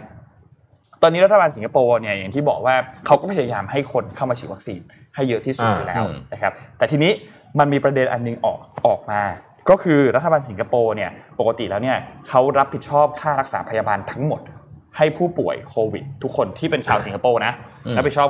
ให้หมด ไม่ว่าจะเป็นผู้ที่อยู่อาศัยถาวร หรือว่าผู้ที่ถือวีถือวีซ่าระยะยาว ยกเว้นว่าบุคคลนั้นจะมีผลตรวจโควิดเป็นบวก หลังจากที่กลับมาจากต่างประเทศไม่นาน ครับ นะครับ ทีนี้ รัฐบาลออกมาประกาศบอกว่า หลังจากวันที่ 8 ธันวาคมนี้เป็นต้นไปเนี่ยรัฐบาลจะเริ่มเรียกค่ารักษาพยาบาลจากผู้ป่วยโควิด ที่ อืม ไม่ฉีดวัคซีน อ่า โอเค ไม่ฉีดวัคซีนในที่นี้คือเลือกที่จะไม่ฉีดเอง อืม ไม่ใช่ว่ามีคอนดิชันที่ไม่สามารถฉีดได้นะ โอเค คือถ้าคุณไม่สามารถฉีดได้ด้วยเหตุผลทางการแพทย์ต่างๆ ไม่เป็นไร อืม อันนั้นเป็นเรื่องหนึ่ง แต่ถ้าคุณเลือกที่จะไม่ฉีดวัคซีน จ่ายค่ารักษาพยาบาลเอง อืม ถ้าหากว่าป่วยเป็นโควิด -19 นะครับโดยรัฐบาลบอกว่าผู้ป่วยโควิดที่ไม่ได้รับการฉีดวัคซีนเนี่ยคิดเป็นสัดส่วนขนาดใหญ่ของผู้ป่วยโควิด อาการหนักที่ต้องคมเพื่อให้เวลาในการรับวัคซีนเข็มที่สองนะครับ อืม ก็ที่สิงคโปร์เนี่ยตอนนี้เขาฉีดวัคซีนไปแล้วครบโดสนะครับคือ 85%ละ อืม ซึ่งเยอะนะสูงสุดเขาตต้องบอกว่าสูงที่สุดในโลกเลยแหละสำหรับอัตราการฉีดวัคซีนนะครับ อืม แต่อะไรก็ตามก็ก็มีการเจอในเรื่องของยอดผู้ติดเชื้อที่เพิ่มขึ้นมาในช่วงเมื่อเดือนที่แล้วนะครับก็ต้องติดตามสถานการณ์ที่สิงคโปร์ไปแต่ว่าลองคิดภาพถ้าถ้าสมมุติว่าไทยมีแบบนี้บ้างจะจะเป็นยังไงฮะ อืม อืม ก็ หรือว่าที่ถูกถ้าถ้าสหรัฐที่สหรัฐนี่อาจจะหนักหน่วงนะ อืม เพราะมีมีแอนตี้แฟกเซอร์ก็ค่อนค่อนข้างเยอะนะครับ อืม ก็เรื่องนี้ก็เป็นที่ถกเถียงกันเยอะมากนะ อืม ฉีด ครับ วัคซีนฉีดไม่ได้ไม่ฉีดแล้วจะยังไงเป็นสิทธิ์หรือเปล่าอะไรเนี่ยนะฮะ ครับ แต่แม้แต่ประเทศอย่างอเมริกันเองอเมริกาเองเนี่ยที่เชื่อเรื่องไอ้สิทธิส่วนบุคคลในเรื่องนี้มาก ครับ ที่สุดแล้วเนี่ย เราจะเห็นว่าหลังๆเนี่ยมันจะมีใบเดนเขาก็พูดเลยนะว่าถ้าเกิดคุณเป็นสายการบินบริษัทใหญ่ๆอะไรพวกเนี้ยเขาต้องบังคับให้ฉีด ครับ แล้วก็มีหลายสายการบินเนี่ยถึงขั้นเลิกจ้างพนักงานเพราะเพราะเจ้าตัวไม่ยอมฉี อ่า ดวัค หลา ซี ย น บริษัทนะหลายบริ ห ษั ลา ท ยบริษัทหลายบริษัทหลายบริษัทมีหลายเคสแล้วนะครับ แล้วก็ถ้าเป็นแบบนี้เนี่ยเอ่อก็น่าจะเป็นบรรทัดฐานว่าฟ้องก็อาจจะไม่ชนะ อืม นะฮะ อืม ทีนี้พูดถึงเรื่องวัคซีนเนี่ยก็พาไปที่อเมริกานิดนึงเมื่อวานนี้มีการผ่านกฎหมายที่น่าสนใจที่สหรัฐนะฮะ ครับ คือกฎหมายที่น่าสนใจอันเนี้ยเขาพูดถึงว่าณขณะนี้เทคโนโลยีรถยนต์เนี่ยมันมาได้มาถึงจุดที่เอ่อสามารถทำอะไรได้มากกว่าเดิมเยอะเพราะฉะนั้นก็เลยมีกฎหมายที่ผมคิดว่าทันสมัยมากนะบอกว่ารถรุ่นใหม่ ๆ ครับ ผู้ผลิตจะต้องมีเทคโนโลยีป้องกันการเมาแล้วขับ ของคนขับ ป้องกันเลยนะ อืม หมายความว่าไง ให้เดาหายใจออกมา เออ เท เนี่ย คได้ เนี่ยยกตัวอย่างมันเคยมีอยู่แล้ว อืม รถของรถรถซาร์ฟสมัยก่อนนะฮะ ครับ เอิ่มคุณต้องพ่นใส่ อ่า ไอ้ไอ้ Detector กุญแจก่อนกุญแจ อ๋อกุญแจกุญแจ พ่นใส่กุญแจก่อน ไม่งั้นสตาร์ทไม่ได้ เอออะไรแบบเนี้ย อ๋ออ าแล้วแล้วมันก็จะมีการ verify ด้วยว่าคุณคือเจ้าของจริง ๆ ไม่ใช่ว่า ครับ ไปเฮ้ยให้ให้คนอื่นพ่นให้หน่อยอย่างนี้ไม่ได้ อ๋ออ่ ะคือมันจะมีวิธีการของมันเนี่ยนะฮะ อืม ก็กฎหมายฉบับใหม่เนี่ยภายใต้ปี 2026นะครับ จะต้องมีการทำเทคโนโลยีอะไรบางอย่างที่ที่ผมพูดมานี่คือยกตัวอย่างเฉยแต่ ครั อา บ จจะมีการแบบเอ่อทำอย่างอื่นก็ได้คุณจะวิเคราะห์เฟสอะไร ครั ต่า บ งๆนานาเพื่อป้องกันไม่ให้คนที่เมา อืม อยู่หลังพวงมาลัยโดยเด็ดขาดนะครับ นั่นคือเนื้อหาของกฎหมายนะฮะ อืมครับ ก็นั่นแหละ น่าสนใจนะฮะเรื่องนี้ อืม ไหนๆคุณแทบอยู่ที่สหรัฐอเมริกาแล้วนะครับ ผมพาไปต่อเรื่องนี้นะครับ เรื่องล่าสุดเนี่ยนะฮะเกี่ยวกับวิกฤตอสังหาริมทรัพย์ในประเทศจีนนะฮะล่าสุด อ่า เฟดนะฮะมีการออกรายงานอย่างเป็นทางการออกมาแล้วนะครับว่า CNBC ฮะรายงานล่าสุดนะครับว่าเคสของ China Evergrande นะครับแล้วก็อาจจะมีโอกาสที่จะเป็นโดมิโนอสังหาริมทรัพย์ในจีนเนี่ยนะครับ อาจจะเป็นสิ่งที่สหรัฐอเมริกาต้องให้ความระมัดระวังแล้วนะครับ อืมอืม คือเรื่องนี้เนี่ยส่งผลนะครับเรื่องของความกังวลในวงกว้างขึ้นนะฮะจากประเทศที่มีขนปัจจุบันต้องบอกว่าจีนเนี่ยมีขนาดใหญ่เป็นเศรษฐกิจเนี่ยใหญ่เป็นอันดับสองของโลกอันนี่คือตามรายงานที่ทางเฟดออกรายงานมาเนี่ยนะครับเฟดบอกว่าความตึงเครียดในภาคสังหาของจีนนะครับอาจจะทำให้ระบบการเงินของจีนตึงเครียดตามไปด้วย และสถานการณ์นี้อาจลามไปถึงสหรัฐนะครับ ซึ่งเปิดเผยในรายงานทางการเอ่อเอ่ออย่างเป็นทางการฉบับล่าสุดของเฟดนะครับ รายงานดังกล่าวก็ประกอบ เอ่อมีคำมีดีเทลเพิ่มเติมด้วยนะครับว่าขนาดของเศรษฐกิจจีนและระบบการเงินของจีนรวมถึงการค้าโลกมีความเชื่อมโยงกันนะครับ แล้วก็มีการกล่าวถึงสภาวะการเงินของสหรัฐอเมริกานะครับ ตั้งแต่ราคาในตลาดหุ้นที่สูงเป็นประวัติการณ์ไปจนถึงความเสี่ยงจากการขยายตัวเพิ่มขึ้นของ stablecoin นะครับ อืม หรือเหรียญดิจิทัลที่มีมูลค่าคงที่นะครับขณะที่นักวิเคราะห์หลายคนก็ให้ความสำคัญกับความเห็นของเฟด ที่มีต่อภาคอสังหาริมทรัพย์ของจีนนะครับสาเหตุที่ทำให้เฟดกังวลก็คือความเคลื่อนไหวในภาคอสังหาของจีนเนยนะครับที่กำลังชะลอตัวลงนะครับ แต่บริษัทผู้พัฒนาอสังหาหลายรายนะครับมีหนี้สินจำนวนมาก ยกตัวอย่าง China Evergrande ที่เราติดตามกันมาหลายเดือนแล้วนะครับ อืม ซึ่งส่งผลไปในหลายภาคส่วนของจีนนะครับ การเชื่อมโยงที่เฟดพูดถึงเนี่ยนะครับหมายความว่าการชะลอชะลอตัวลงในตลาดที่อยู่อาศัยของจีนเนยนะครับ จะนำไปสู่การว่างงานนะครับ แล้วก็การร่วงลงของราคาหุ้น สุดท้ายนำไปสู่ภาวะเงินฝืดของจีนนะครับ ซึ่งจะส่งผลกระทบต่อช่องทางการค้าโลก อืม ซึ่งระหว่างจีน ซึ่งจีนกับสหรัฐอเมริกาเนี่ยมีการซื้อขายเนี่ยเป็นจำนวนมหาศาลคือจีนน่ะอิมพอร์ตสินค้าจากสหรัฐอเมริกาเยอะนี่คือสิ่งที่เฟดส่งสัญญาณเตือนออกมานะครับเอิ่มรัฐบาลจีนนะครับกำลังต่อสู้กับหนี้ภาคเอกชนที่อยู่ในระดับสูงมาหลายปีแล้วนะครับ นอกจากนี้นักวิเคราะห์ก็ตั้งข้อสังเกตนะครับว่าทางการจีนยังสามารถใช้เงินได้มากกว่านี้ เพื่อที่จะจัดการกับภาวะเงินฝืดอย่างที่จีนเคยทำมาแล้วในอดีตนะครับ รายงานก็ยังเอ่อบอกถึงเอ่อวิเคราะห์ถึงบทบาทของนักลงทุนรายย่อยแล้วก็โซเชียลมีเดียนะครับที่มีต่อความผันผวนของตลาดหุ้น อืม เมื่อในช่วงที่ผ่านมาในปีนี้ด้วยนะครับ รวมถึงบทบาทของนักลงทุนต่างชาติ ที่มีการเทขายพันธบัตรเมื่อเดือนมีนาคมปีที่แล้วนะครับ อืม ก่อนหน้านี้ฮะรายงานเสถียรภาพทางการเงินหลายฉบับของเฟดก็กล่าวถึงจีนโดยระบุว่ามีหนี้ในระดับที่สูงมากนะครับ แล้วก็ภาคอสังหามีราคาสูง ซึ่งเป็นความเสี่ยงที่อาจจะลามไปถึงสหรัฐอเมริกานะครับ อย่างไรก็ตามฮะข้อแตกต่างประการหนึ่งในรายงานล่าสุดของเฟดกับรายงานก่อนหน้านี้ก็คือการค้นพบว่าจีนมีบทบาทสำคัญอย่างมากนะครับ ท่ามกลางความกังวลเกี่ยวกับความเสี่ยงต่างๆ ต่อเสถียรภาพทางการเงินของสหรัฐ ตามการสำรวจของเฟดในหัวข้อที่ชื่อว่า 26 market contracts นะครับ ระหว่างเดือนสิงหาคมถึงตุลาคมนะครับ ซึ่งปัญหาเงินเฟ้อที่เรื้อรังนะครับ นโยบายทางการเงินที่เข้มงวด แล้วก็ไวรัสโคโรนาสายพันธุ์ต่างๆ ที่มีการดื้อวัคซีนมากขึ้นเรื่อยๆนะครับ ล้วนเป็นสิ่งที่ผู้ตอบแบบสอบถามกังวลมากที่สุด รองลงมาก็คือความกังวลเกี่ยวกับความเสี่ยงต่างๆ ที่เกี่ยวข้องกับกฎระเบียบ แล้วก็อสังหาริมทรัพย์ของจีนนะครับ เพราะฉะนั้นล่าสุดก็เอ่อเฟดส่งสัญญาณอย่างเป็นทางการนะฮะก็เดี๋ยวอาจจะต้องดูว่าจะมีการกระตุ้น หรือเปล่าเพราะว่าจริงๆ แล้วเนี่ยถ้าไปดูส่งเอ่อสัญญาณจากภาคการเงิน แล้วก็เอ่อผู้ที่เป็น policy maker และผู้ที่กำหนดนโยบายในสหรัฐอเมริกาเนี่ยเอ่อเอ่อก็จะบอกว่าจะขึ้นดอกเบี้ยนะครับจะมีการเอ่อลด QE นะครับ อืม เพื่อที่จะลดความร้อนแรงในการกระตุ้นเอ่อเศรษฐกิจ แต่ว่าพอมีเรื่องของจีนนี่เกิดขึ้นมาเนี่ยก็ไม่แน่แล้วเหมือนกันนะครับ อืมครับ ก่อนจะไปข่าวต่อไปเราแจกของก่อนไหมเพราะว่า ดี วั ครันบนี้มีของแจกหลายรายการอยู่นะ อืม ยิ่งใกล้คริสต์มาสนะใกล้ปีใหม่แล้วนะฮะเอาคุณโทมัสก่อนเลยคุณโทมัส อ่ะ แจกนะ ผมเอาเมาส์ไวเลสมาแจกครับรุ่นใหม่ของ Anitech นะครับก็เป็นซอฟต์คลิกคือเวลาทำงานกลางคืนเนี่ย อ่ะ บางทีนะฮะถ้าแฟนนอนอยู่ข้างๆนะครับ ผม คุณจะโดนด่าได้นะครับ ใช่ คลิก ฮะ คลิกคลิกคลิกอยู่ ไม่ นั่น ใช่ นะ แค่ ฮะ ทำงานเล่นเกมด้วย เล่นเกมด้วยนะฮะหรือ F ของแบบนี้เนยนะ ครั ฮะ บผม ก็เลยเอามาแจกนะฮะรุ่น W227 นะฮะเอ่อเป็นซอฟต์คลิกนะครับเป็นเมาส์ไร้สายของ สามารถเอฟของตอนตีสามครึ่งได้ ได้ได้เลยนะไม่มีใครว่านะครับ อ่า ก็ 1,200 dpi นะฮะใช้งานได้ไกลอืม10 เมตรนะครับก็เอาไปใช้ใช้กับ Mac ก็ได้ อ่า นะครับ อืม อ่ะ นะครับ เอามาแจกห้ารางวัล อืม นะครับห้ารางวัล อ่ะผมแถมให้อันนี้อีกด้วยกันนะ ผมมีเอ่อรองพื้นกับแป้งนะครับ อันนี้เดี๋ยวสมมูลต้องไปเช็คสีนะครับ ว่าคนที่รับไปอยากได้สีอะไรมันจะมีหลายสีอะสามสีสามสี่สีนะฮะ ก็เป็นรองพื้นกับแป้งสกินเอเซนเชียลไปสิบรางวัลนะฮะ สนุกสนุกขำๆวันนี้เอิ่มสุ่มเลยกันเนาะ สุ่มเลย อื สุ่มเลยนะฮะ แชร์ไลฟ์ เดี๋ยวนี้เราไม่ถามด้วย แชร์ เออ เพ เดี๋ยว ราะ นี้ ว่า เราไม่ถามการถาม ด้วย การตั้งคำถามเป็นปัญหาที่สุดสำหรับเรา ใช่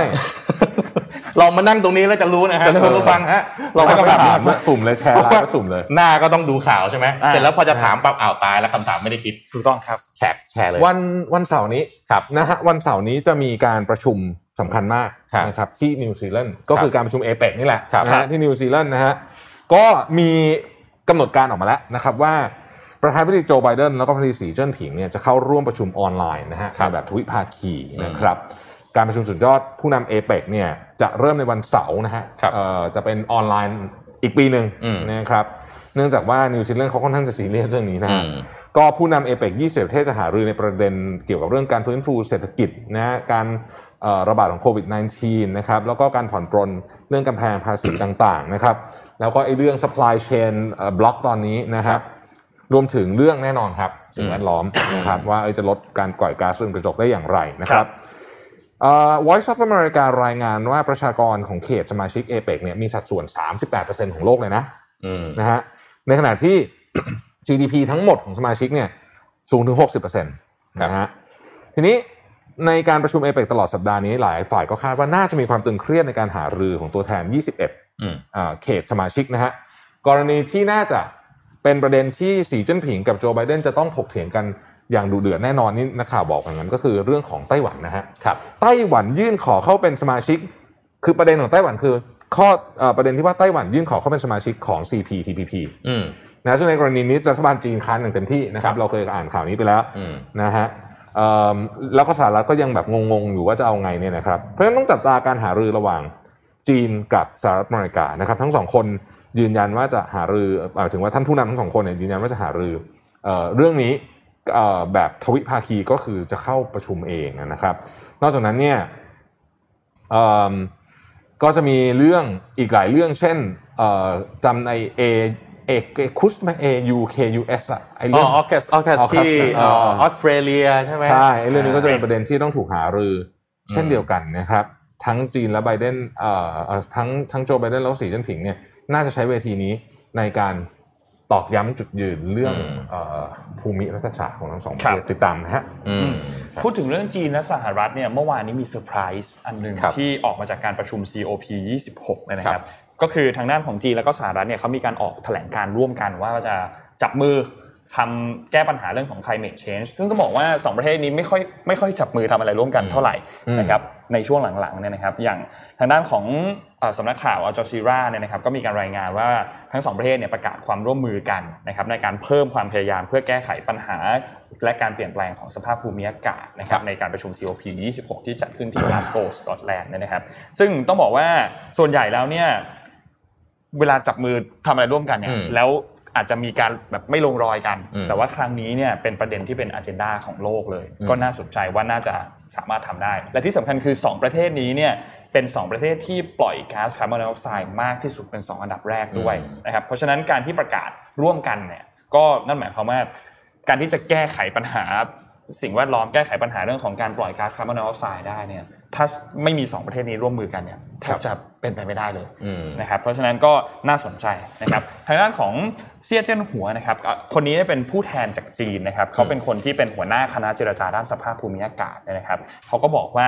เอ่อ การประกาศร่วมมือกันในครั้งนี้เนี่ยคือทั้งสองฝ่ายเนี่ยต่างรับรู้แล้วว่ามันมีช่องว่างที่อยู่ตรงกลาง ที่เราต้องร่วมมือกันกับเป้าหมายที่อยู่ใน Paris Agreement ที่จะต้องทำให้ได้เนยนะครับ เพราะฉะนั้นทั้งคู่ก็จะร่วมมือกันให้เป้าหมายเนี่ยมันสำเร็จได้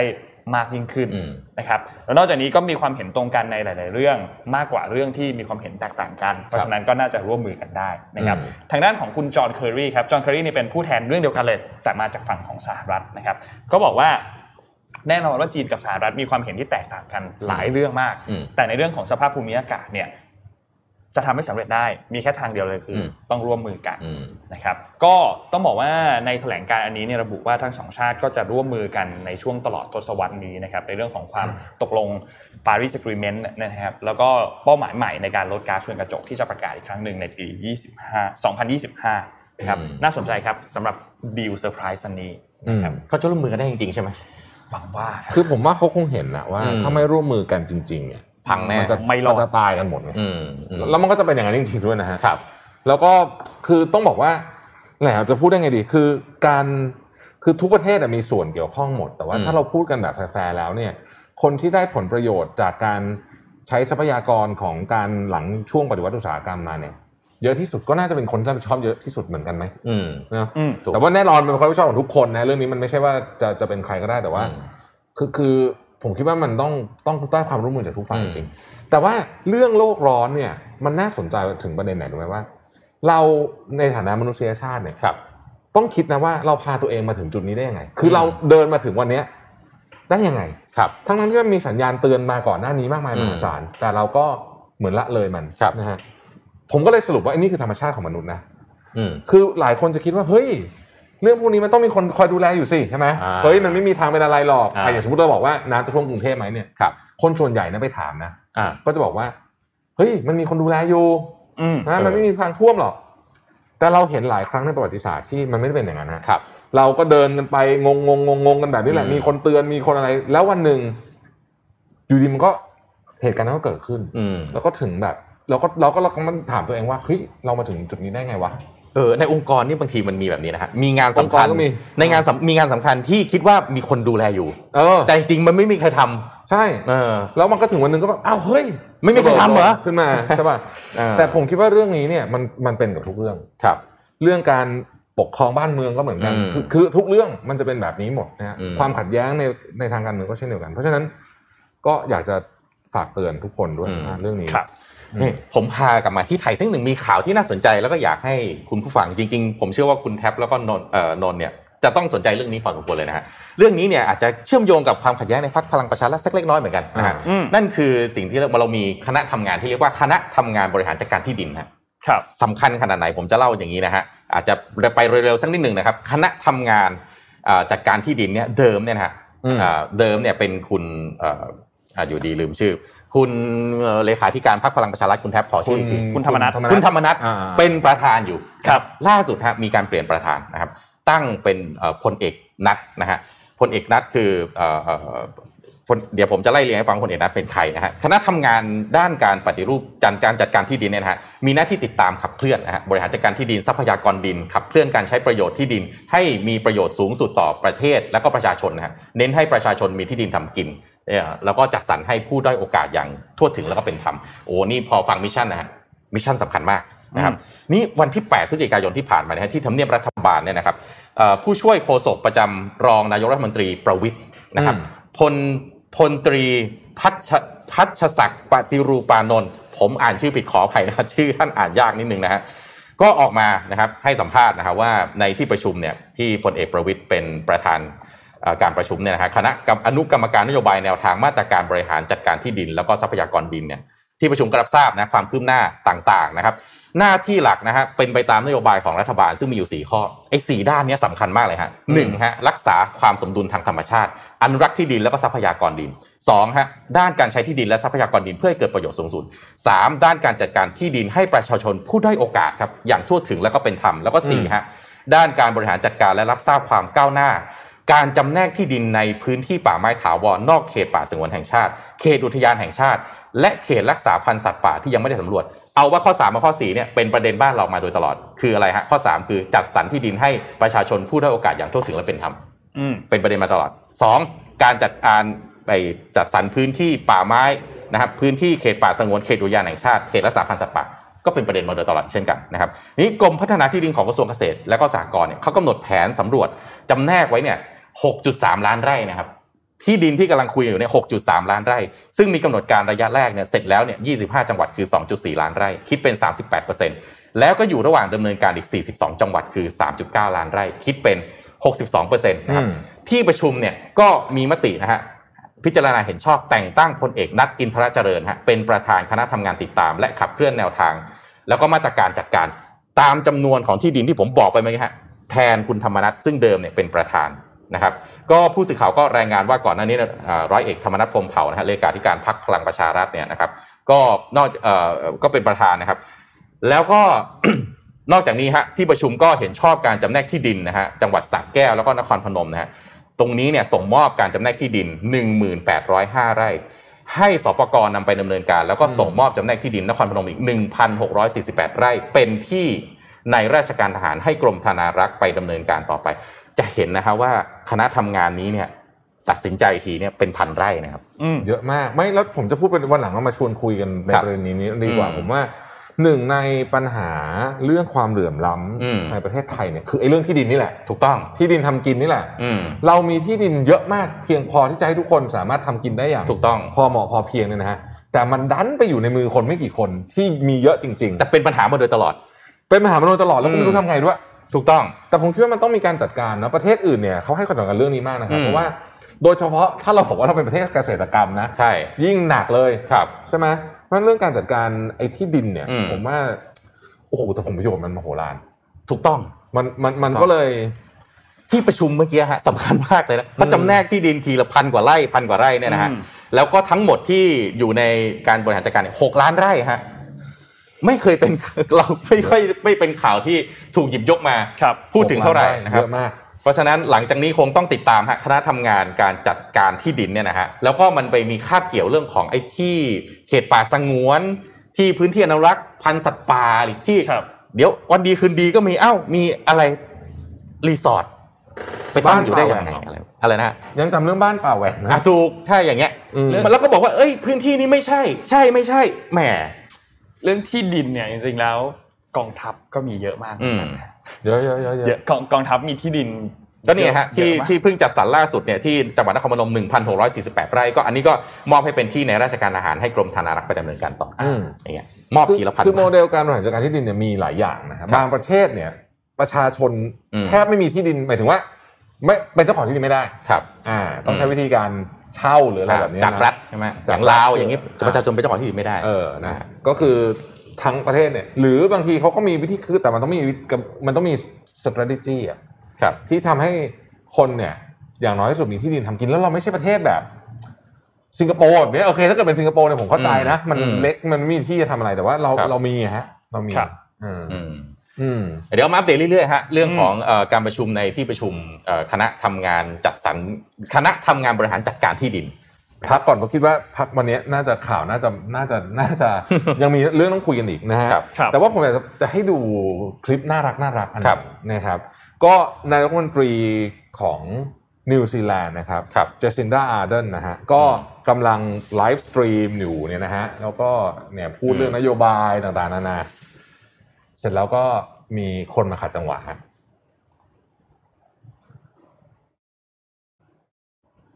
อ้าวค้างค้าง อ่ามาแล้วมาแล้ว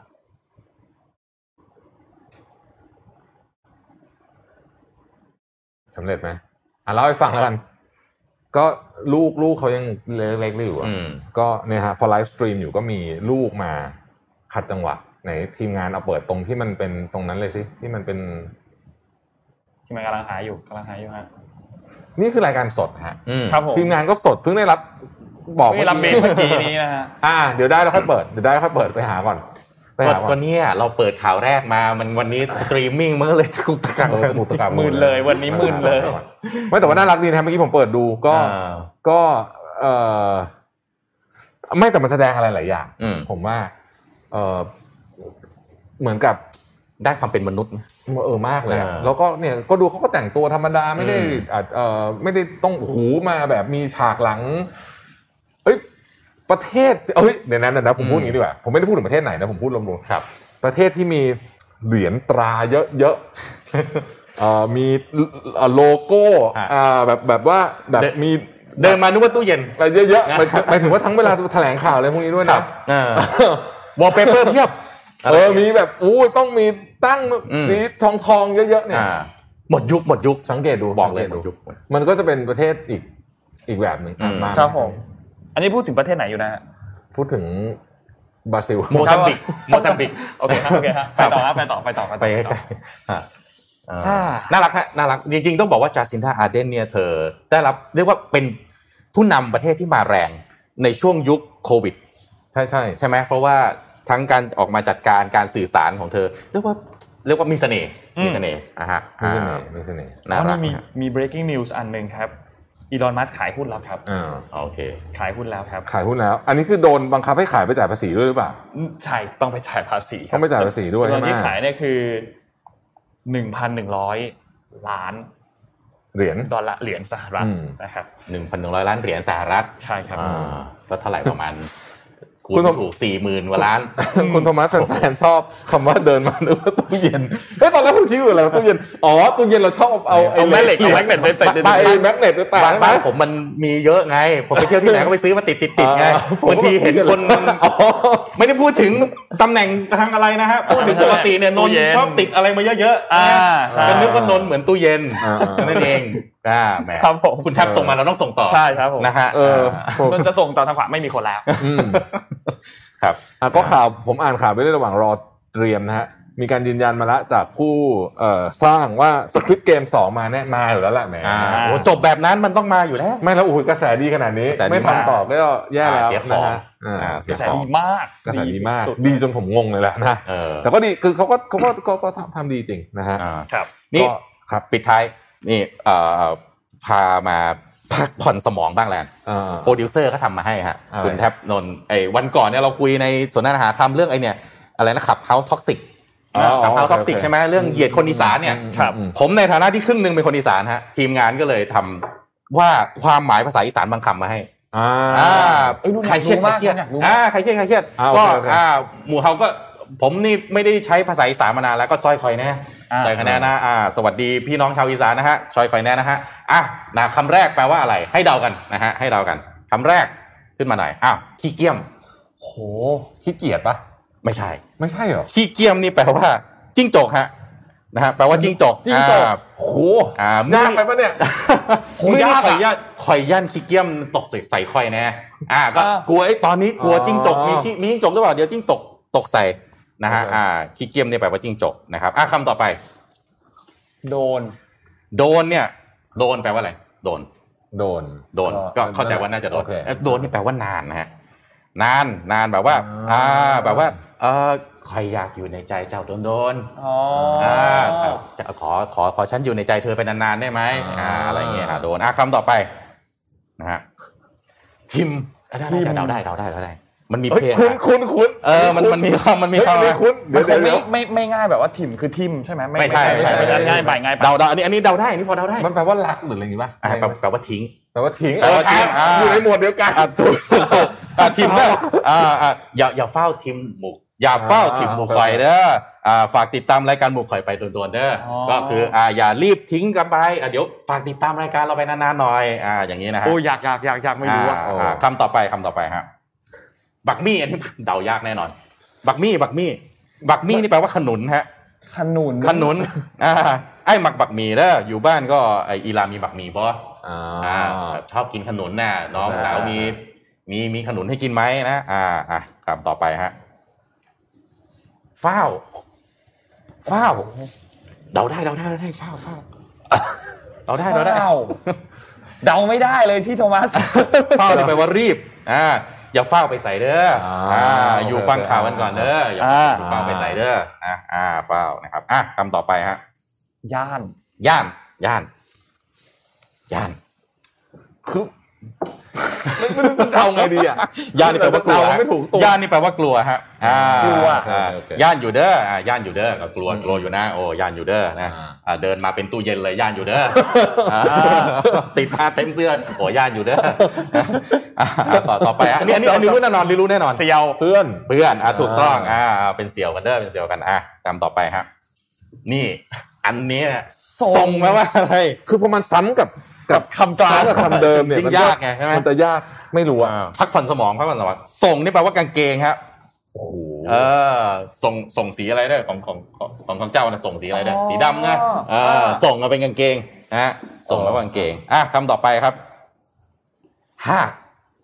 พอเดาเดาได้เดา แต่ว่า ได้ รักปะอ่ะอีกทีนึงอ่ะ ไม่ใช่ เหรอ อ่าไม่ พู ใช่ ดแล้วก็พูด พูดไม่ใช่แปลว่าอาเจียนนะ อา แปล เจี ว่าย น อาเจียนนะอ๋อ อ๋อ นี่เจ้าหล่อร้ายจนข่อยอยากหากเด้อ แล้วมาคุยเรื่องศัพท์แต่ละคำมาแบบได้ยากนะ คนนู้น เนี่ย ยากอ่ะอันนี้ยากมากเลยอ่ะ ทีมงานเลือกมา ทีมงานตอนส่งมาบอกโอ้ไม่แน่ใจพี่โทมัสจะพูดหรอน้องอาจจะไม่รู้พี่ในครึ่งหนึ่งเป็นคนอีสาน นะฮะอ่าอ่ะคำสุดท้ายฮะอีเกิ้งอันนี้ให้เดาอ่ะคำสุดท้ายละ เกิ้ง อีเกิ้งถ้าคนไม่รู้เนี่ยเขาจะเดาว่าเครื่องดนตรีชนิดหนึงหรือเปล่า อ่าฮะ อ่าอีเกิ้งอีเกิ้งเนี่ยแปลว่าดวงจันทร์ฮะ ที่เดาอยู่ในกล่องนี้ไม่ได้ใกล้เคียงเลย โอ้ย นึกว่าเป็นแบบว่าเป็น อ่า เป็นชื่อสัตว์เป็นหมาเป็นแมวอะไรเงี้ ก็ ย ก็ประโยคก็จะให้อ่าอีลาเด้อมือแรงไปเบิ่งอีเกิลกับห้อยกับห้อยบอ อ่าไปดูดวงจันทร์กัน ผู้สาว เดี๋ยวเดี๋ยวค่ำๆเย็นๆนะไปดูดวงไปดูพระจันทร์กับพี่ไหมอารมณ์จะคล้ายๆไปดู Netflix and chill ที่ Netflix and chill ไม่ อะไรทำนองนี้นะครับอ่ะก็นี่คนอีสานน่ารักใช่ไหมภาษาอีสานก็น่ารักนะเมื่อ น่ารักี้ก ผม น่ารักน่ารัก พูดผิดอะไรไปก็ขออภัยเด้อนะครับพี่สองพี่น้องชาวอีสานเด้อก็ไม่ได้กลับไปอีสานมานานแล้วนะครับอีสานก็เมื่อก่อนเขามีเรื่องอะไรโครงการอีสานเขียวแห้งแล้งใช่ไหมคนก็อาจจะเข้าใจว่าอีสานเนี่ยยากจนไม่ใช่นะฮะคุณไปดูอุบล อุดร บุรีรัมย์ขอนแก่น โอ้โห เศรษฐีเพียบนะฮะ อืม นะแล้วก็ชีวิตความเป็นอยู่ดี แล้วก็ไม่ใช่ว่าเขาไม่อยากจะใช้แบรนด์เนมหรืออะไรเขาพอใจแบบนี้ฮะ อืม ชีวิตเขามีความสุขผ ผมผมชอบ อ่า คำสุดท้ายอ่ะที่แปลว่าดวงจันทร์อ่ะเดี๋ยว อี ผม เกิ้ง มาทำอะไรดีวะ นี่ ชอบ มีคอมเมนต์มาแล้ว อืม อยากอยากแจกของคนนี้เลยสมมูลฝากแจกหน่อยได้ไหม ครั ฮะ บ มิชชั่นทูอีเกิล เออโอ้เก่งเก่งเก่งเก่ง แจกของเลยแจ อ่ะ กของคนนี้เลย แจกแจกแจก คุณเดี๋ยวนน สุดยอด แคป สุดยอดสุดยอด เดี๋ยวนนแคปส่งให้แจกของคนนี้เลย มิชชั่นทูอีเกอร์ เออ ชอบช อบมากชอบมากชอบมากชอบมากชอบมาก เออครับอ่ะก็ขอบคุณคุณผู้ฟังทุกท่านใครเป็นอีสานแล้วผมพูดผิดอะไรก็ขออภัยเด้ออ ม อ่าอ่า นนท์ เอาเขาวหน้ามีคนรีเควสบอกว่าขอภาษาเหนือกับภาษาใต้ด้วย ขอใต้ด้วย เหนื เอาอันนี้อันนี้ต้องหา หนูไม่แน่ คน ใจ จ ว่า ริงๆมาพูดไม่งั้นเดี๋ยวทำ คำศัพท์เนี้ยเป็นคำศัพท์ของใต้หรือของเหนือ แต่คำว่ามอเตอร์ไซค์คือกับรถเครื่องเนี่ย รถเครื่อง อ่ะรถเครื่องนี่คือใต้หรือเหนือ อีสานก็พูด อ๋อ รถเครื่อง คือตอนตอนที่นนท์เรียนอ่ะแล้วเพื่อนก็มาแบบเฮ้ยขึ้นขึ้นรถเครื่องเลยขึ้นรถเครื่องเลยรถเครื่องอะไรอ่ะ อ่า เฮ้ยแต่ว่า อ๋อเป็นมอเตอร์ไซค์อันนี้นแบบ แต่ถ้ามัน ไม่ อยู่ใน เลย รูปประโยคทั้งอันเนี่ยมันจะพอเดาได้บ้าง อ่า นะ ใช่ใช่ใช่ คือมาเป็นคำๆอย่างเงี้ยยาก อ่า แต่พอมันอยู่ในรูปประโยคเนี่ยมันจะพอแบบด้วยคอนเทกต์ด้วยหน้าคนพูดอะไรแบบเนี้ย อ่ะ ก็จะเดาเราได้ รถ ว่า เบาะ ไอ้ ด้วย กำลังพยายามจะสื่ออะไร รถรถเบาะ ครั้งแรกผมไป อืม เชียงใหม่แล้ว เพื่อนนั่งแล้วเขาก็พูดภาษาเนี่ยบอกว่าซื้อไปติ๊กติ๊กเจ้านี่จำได้เลยแปลว่าอะไร โอ้โห แต่ว่าอะไร ซื้อไปติ๊กติ๊กโอ้ ขับ โห ไปตรง โอ้โหอันนี้ ๆไม่แต่ว่าวันนั้นน่ะนั่งคือมันมีคอนเทกต์ด้วย อ่า เพราะว่าเขาทำมือด้วย ชี้ ไง ด้วย อ๋อเลยเดาได้ เอออ อ ก็เลยรู้ว่ามันก็พูดว่าอะไรอย่างเงี้ยใช่ไหม อ๋อ มันต้องมีคอนเทกต์ด้วย โอ้โห เออมันเดาได้เราได้เราได้ อ่า เราได้อืม แล้วก็จริงๆ ความอะไรนะความดินามิกของภาษานี่เป็นเรื่องเป็นความมีเสน่ห์นะคุณไปจีนนี่โอ้โหภาษานี่ไม่รู้กี่ร้อยภาษานะฮะคนต่างถิ่นบางทีคุยกันไม่รู้เรื่อง ไม่แล้วอันเนี้ยเป็นแล้วมันเวลามันใช้ในในในบริบทที่ที่เอาไว้ represent อืม ความเป็นตัวตนของของคนในพื้นที่นั้นๆเนี่ยมันน่ารักมากเลยนะ ใช่ ใช่ ใช่ ใช่ ใช่ อืม ภาษาพื้นถิ่นภาษาพื้นถิ่นเนี่ยมันก็ค่อยๆเลือนหายไปนะฮะถ้าช่วยกันเซฟไว้นะช่วยกันสืบทอดก็เก็บไว้เป็นมรดกน่ารักดีนะครับ เนี่ยตอนแรกที่ผมได้ยินซื้อไปติ๊กติ๊กนี่ผมแบบถึงกับงงเลยว่า อะไรวะคือแบบว่า ไปทางไหนนะ เออยังไงนะ ภาษา ไม่ เห คื นือ ตนแร นี่ก็จะมีมีมีคำแปลกๆเยอะเหมือน มี กัน ทางไปเยอะทางไปเยอะ อ่า เออภาษาเหนือต้ เอ๊ะ อง นนท์นนท์เป็นไม่ใช่คนเหนือ ไม่ใช่ครับ อ๋อโอเคอืม อ่ะแต่ว่าเราเดี๋ยวเดี๋ยวเดี๋ยวเดี๋ยวเดี๋ยวจะหามา ของ รวบ ของ รวม พี่โทมัสเป็นเป็นครึ่งอีสาน ที่ที่จ นะ ริงๆเหนือฮะ นนท์อาจจะเป็นแบบเซี่ยว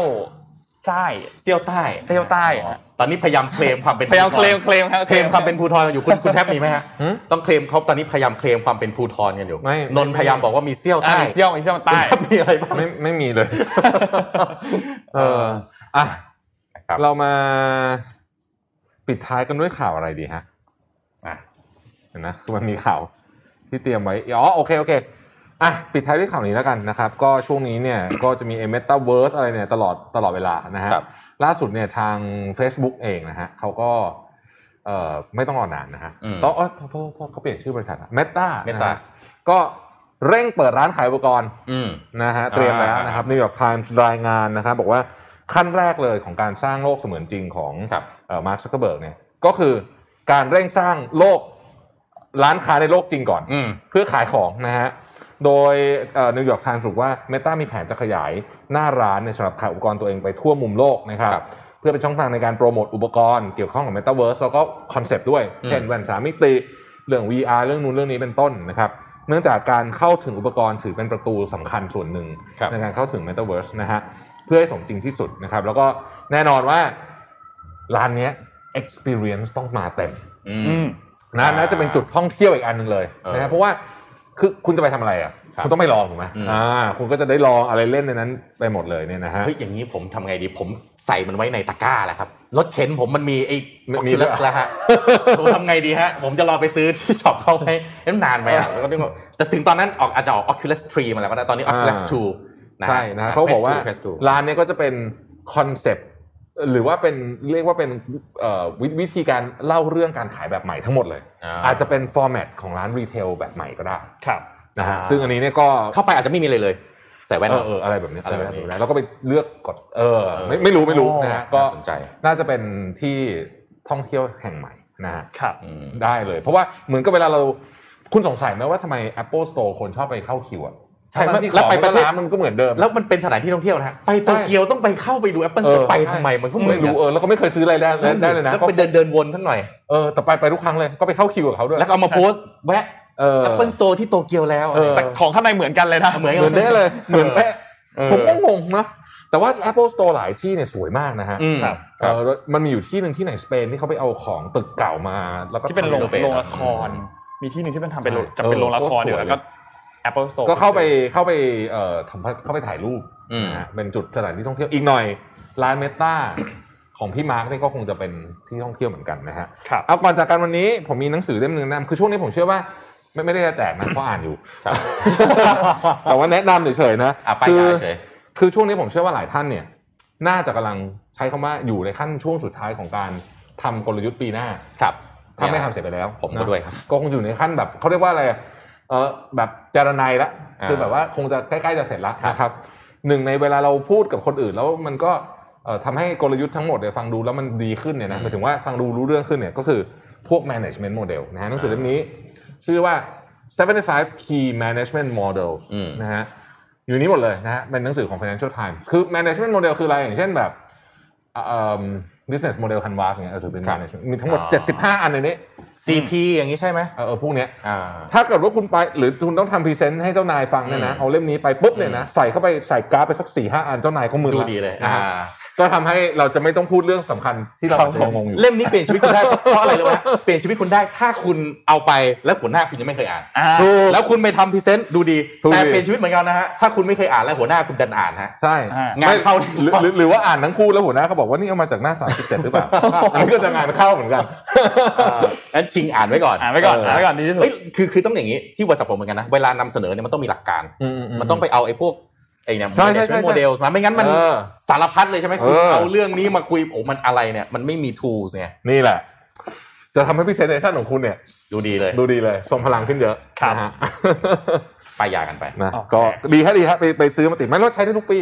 อืม เพราะไอ้ของพวกนี้มัน ถูกต้อง มัน มันอมตะพอสมควร มันมีความอมตะใช่ ครับ อ่ามัน ไฟฟอสโมเดลใช่ไหม เออ CT บีซีจีไอ้ด็อกคาอะไรแคช อ่า คาอะไรพวกเนี้ย อ่า แล้วผมรู้สึกว่าเขาคิดมาแล้วว่า ไอ้หนังสือเนี้ยไอ้ไอ้วิธีการนำเสนอแบบเนี้ย ครับ มันเป็นความเข้าใจโดยองค์รวมสำหรับทุกคน อืมอืม คือเรื่องที่มันใส่เข้าไปในชาร์ตชาร์ตเดียวเนี่ย ครับ ถ้าเกิดคุณอธิบายด้วยตัวอักษรที่เป็นบุลเลต์พอยต์มันทีมันไม่รู้เรื่อง โอ้ยไม่รู้เรื่องฮะ หลุดไปตั้งแต่ใช่ไหม เออ นะ บุลเลตสองบุลเลตก็หลุดแล้วงงคุยเรื่องอะไรอยู่ แต่พอมันถูกจัด เฟรมเวิร์ก อืม มีเฟรมเวิร์กมาแล้วมันจัดซิสเต็มเนี่ยคนคนที่ฟังเนี่ยมันติดตามได้ ครับ ใช่ อ่า รีบอ่านก่อนหัวหน้าจะอ่าน ถูกต้องนะฮะถ้าหัวหน้าอ่านก่อนคุณงานเข้าแน่นอน จริง ๆ นะพูดจริง ๆ เลยนะ หัวหน้าจะมาด้วยแบบ ผมคิดว่ามันจะต้องไซส์ไฟฟอสไหม เอาละ เออ มาละ อะไรคือไฟฟอส ไม่หรืออันที่มันยากกว่านี้ มันมีอันที่แบบซับซ้อนกว่านี้ อ่าใช่ใช่ใช่ อ่านะฮะก็อยากให้หัวหน้าคุณอ่านก่อนนะครับ ก็ทิ้งอ่านซะก่อนนะฮะ อืม อืม ถ้าเห็นวางอยู่บนโต๊ะหัวหน้าปั๊บรีบลักเอาไปเผาก่อนครับ คุณควรต้องรีบไปอ่านก่อน ครับ อ่ะ อ่ะ ก็ เอ่อมีเรื่องหนึ่งที่ต้องติดตามวันนี้ครับ ก็คือการประชุมของพวกเรากันเองนี่แหละฮะ อืม เพราะว่าหัวข้อที่ ฮะเรามีประชุมด้วยเหรอ คืนนี้คืนนี้ อ๋อ เรามีประชุมวันนี้ วั วัน น นี้ นี้ โอเค วันนี้วันนี้ แฟนมีตครับ อ่า เกี่ยวกับเรื่อ อ่าง แฟนมีต แฟนมีตแฟนมีต อ่านี่เมื่อกี้มีคอมเมนต์แบบว่ามาแฟนมาจัดแฟนมีตที่เชียงใหม่หน่อยพวกเราก็อยากไปครับ อืม อยากไปฮะ โอ้เป็นกำลังใจให้ชาวเชียงใหม่ตอนนี้ไม่รู้ อ่า สถานการณ์ดีขึ้นหรือยังนะฮะเชีเดี๋ยวเดี๋ยวแฟนมีนี่นนท์จะติดไปเต็มเสื้อฮะ มาเต็มเสื้อ ป็ ตู้เย็นนะฮะเลยมาเป็นตู้เย็นเลยฮะ ครับอ่า ก็ เดี๋ยว คิ จะ ดว่าเร็วๆนี้ อ่า น่าจะมีโอกาสได้เจอกัน ถ้าสถานการณ์ไม่มีอะไรเปลี่ยนแปลงมาก แต่ไม่แต่วันก่อนพี่ปีพูดถูกคือต้องรีบจัด ครับ ชิงจัดก่อนใช่ไหม ใช่ใช่ใช่ ช่วง คือต้องจัดไปก่อน เพราะว่าถ้าไม่จัดเดี๋ยวจะเอ๊ะ ใช่ วันดีคืนดีล็อกดาวน์อีกแล้ว เออ มาอีกแล้ว แต่แต่ ไม่ได้จัด ไม่ไหวไม่ไม่ไหว ไม่ไหวแล้วนะ เราไม่ล็อกแล้วนะไม่ไม่เอาแล้วขอร้องไม่ไหวจริงๆไม่ไหวจริง เออไม่ไหวละ คิดจะตาตายอยู่แล้ว อ่ะอยากให้จัดไหมก็คอมเมนต์มาหน่อยได้ไหม อ่าใช่ คุณผู้ฟังอยากให้จัดไหมอยากให้จัดให้จัดแบบไหน เอ อื อ ม เออจัด ไม่ แบบยัไ ผู้ฟังก็จะมีผู้ฟังอยากมาอยู่แล้ว แต่ว่าเราอยากอยากอยากจะให้จัดแบบไหน อ่าอยากเห็นนะอยากเห็นอะไรในงาน ปิดลักชากะละมังกีฬาสถานไหมหรือว่า แหมเกินไป ใกล้ด้วยนะ อยู่ อ่า อยู่อยู่แค่นี้เอง ใกล้ด้วย เออ เล่นซะใหญ่ใช่จะจัดแบบไหนจะเอาแบบอยากอยากให้จัดเป็นแบบ เออลองช่วยเราเสนอเข้ามาหน่อยนะ อ่า สมมูลก็จะได้ไปคิดมา จัด ว่า แบบบุฟ อยาก เฟ่ เห็น ต์หมู อะไร กระบ้ทะาง หรือว่า เ จัดแบบยังไงเป็นทอล์กโชว์ อืม หรือยังไงเออเราเผื่อได้ไอเดียใหม่ๆด้วยนะ อืม นะในการจะโอ้โหนี่อั้นมา 2 ปีนะ สองปี อั้นมาสองปีใช่ไหม สองปี ใช่ครับ สองปีก็ ถือว่า นี่นะฮะ นาน ก็จะไปพบอะแล้วก็แล้วก็ที่คิดไว้นะ ก็คง ครั จะ บ มีการนี่แหละพูดคุยกัน อาจจะหยิบยกประเด็นทั้งปีเลย อืม เออ อ่ะถ้าประเด็นทั้งปีนี่เริ่ม8โมงไปเสร็จตีสองฮะ และแน่นอนว่ามีแจกของ อ่าเรามีแต่ขอเราก็เราก็อยากจะให้ท่านอ่าที่ไปในวันนั้นน่ะ ได้ได้มาเล่าเรื่อง ครับ ตัวเองด้วยอ่า เดี๋ยวผมจะเตรียมตู้คอนเทนเนอร์ไปเลยครับเอาไปแจกของ โอ้โห คอนเทนเนอร์เลยนะฮะ ดูเดือดดูเดือด อืม ดูเดือนแน่นอน แต่ว่าก็พูดตรงๆนะผมมาอ่านข่าวที่นี่นะ ตั้งแต่วันที่วันแรกผมมาอ่าน 31 กรกฎาคมปี2 0 2 2020 7โมงเช้าผมมานั่งอ่านที่นี่วันแรก จนถึงวันนี้ยังไม่เห็นหน้าคนฟังเลยฮะอยากเห็นมาก ใช่ ยังไม่เคย ยังไม่เคยเห็นหน้าฟังเลย ยังไม่เคยเจอเลย คือเจอเจอแต่บางท่านที่มาทักบางทีไปกินข้าวกินราเมงก็มาทักทายบ้างเลยแค่นั้นแต่ว่า นี่ แหม แล้วเดี๋ยววันแฟนมีตเนี่ยต้องให้ทุกคนแขวนป้ายชื่อ Facebook ตัวเองด้วยนะเพราะเราจะจำเราจะจำป้ายเราจะจำชื่อ Facebook ของพวกคุณได้ ใช่ใช่ใช่ เราจะเห็นคอมเมนต์ตลอด ใช่ใช่ อ่ะพี่ปิ๊กมา ตัว พอดีเลยฮะ พี่ พี่ ปิ๊ ปิ๊ ก ก มา มา พ พ อ อ ดี ดี เดี๋ยวเดี๋ยวเราจะมีมาสคอตสมมูลว่าใครใส่ก็ร้อน ตายแบบไม่แล้วเดี๋ยว น่าจะเป็นลมนะฮะมาสคอตสมมูล จะไม่โดนไล่ออกก่อนใช่ไหมฮะ โอเคไหมฮะ โอเคฮะสมมุติ เออนะ อ่ะ ก็ น่าจะ เดี๋ยวเดี๋ยว ป เรา ระมาณ แจ้ง นี้ครับ ข่าวนะครับ เดี๋ยววันนี้เราเราเราประชุมกันภายในก่อนว่าจะเอาวันไหนดีแล้วเดี๋ยวเราแจ้งข่าว ก็จะแจ้งข่าวเนิ่นๆแบบแบบ ครับผม ให้มีเวลาเตรียมตัวนะฮะ เชียร์เราด้วยนะฮะ เพราะว่าอย่างข่าววันนี้นะเปิดมาข่าวแรกเราก็แหม ครึ่งชั่วโมงครับ อ่า แต่ สตรีมมิ่งถึงกับตะกุกตะกักเลยทีเดียว ตะกุกตะกัก นะครับ ตะกุกตะกัก อ่ะไปให้ ถึงวัน ครับ แฟน ผม มิต อ่ะ ครับ ไปถึงวันแฟนมีตนะรับ โอเคครับ ขอบคุณสปอนเซอร์ครับ ขอบคุณ SCB นะครับผู้สนับสนุนแสนใจดีของเรานะครับ ภาพข้างหลังขึ้นมาเป็น SCB พอดีเลยจังหวะดีมากนะครับก็ SCB อยู่กับเรามาอย่างยาวนานมากๆนะครับขอบคุณ SCB มากๆนะครับแล้วก็ขอบคุณ o r i s ครับวันนี้เนี่ย11 11 เป็นช้อปปิ้งเดย์ อืม นะครับวันแห่งการช้อปปิ้งนะครับนนท์เชื่อว่าหลายๆ คนก็คงเตรียมที่จะช้อปปิ้งหรือบางคนช็อปไปแล้วด้วย ตั้งแต่เมื่อคืนนี้นะครับ บางคนบอกว่าโอ้ หมดแล้วฮะ พูอะไรตอนนี้ โอ้อะไรตอนนี้ฮะลุกมาเนี่ยในตีสี่ใส่ตะกร้าไว้ตั้งแต่สองวันที่แล้ว ครับผมเตรียมมาเลยง้างมาเลยนะฮะ อ่า โอริสเนี่ยเขาก็ได้เตรียมความพิเศษให้กับคนที่รักนาฬิกานะครับได้เลือกช็อปกันหลากหลายไอเทมเลยนะครับเพื่อมอบเป็นของขวัญให้ทั้งตัวเอง แล้วก็ให้คนที่คุณรักตลอดช่วงเทศกาลแห่งความสุขนี้นะครับมีหลายรุ่นเลยนะครับมีรุ่น Big Crown Pro Pilot Big Date Bronze นะครับกับความพิเศษของตัวเรือนที่ผลิตมาจากบรอนซ์นะครับมีรุ่น Diver 65 Glow นะครับเป็นหน้าปัดสีเทานะครับตัดกับตัวมาร์เกอร์บอกเวลาที่เป็นสีเทอร์ควอยส์นะครับแล้วก็มีรุ่น Aquis Chronograph นะครับอันนี้เป็นรุ่นฮอตเลยที่มาพร้อมฟังก์ชันจับเวลาได้ด้วยนะครับแล้วก็มีข้อเสนอสุดพิเศษเลยที่จะส่งท้ายปีกันนะครับมาได้ที่ Oris Pop Up Store นะครับอยู่ที่เซ็นทรัลบางนา มาตั้งแต่วันนี้จนถึงวันที่ 30 พฤศจิกายนนี้เลยนะครับใครที่สนใจอยากรู้รายละเอียดเพิ่มเติมเนี่ยแอดไลน์ได้นะครับ @oristh นะครับก็สามารถเข้าไปสอบถามข้อมูลเพิ่มเติมกันได้นะครับแล้วก็สุดท้ายขอบคุณท่านผู้ฟังทุกทุกๆท่านครับ วันนี้ข่าวเราดูเดือดเข้มข้นมาก อืม นะครับใครที่ฟังอยู่ก็คุ้มค่ากันเลย ครับ นะครับ ครับ ยังไงเจอกันใหม่อีกครั้งหนึ่งในวันพรุ่งนี้วันศุกร์ครับ วันนี้เรา 3 คนลาไปก่อนครับ สวัสดีครับ สวัสดีครับ มิชชันเดลี่รีพอร์ต วางแผนในก้าวเล็กๆ ในแต่ละวันมีความหมาย กับวัน small step planner สั่งซื้อได้แล้ววันนี้ที่ mission to the moon co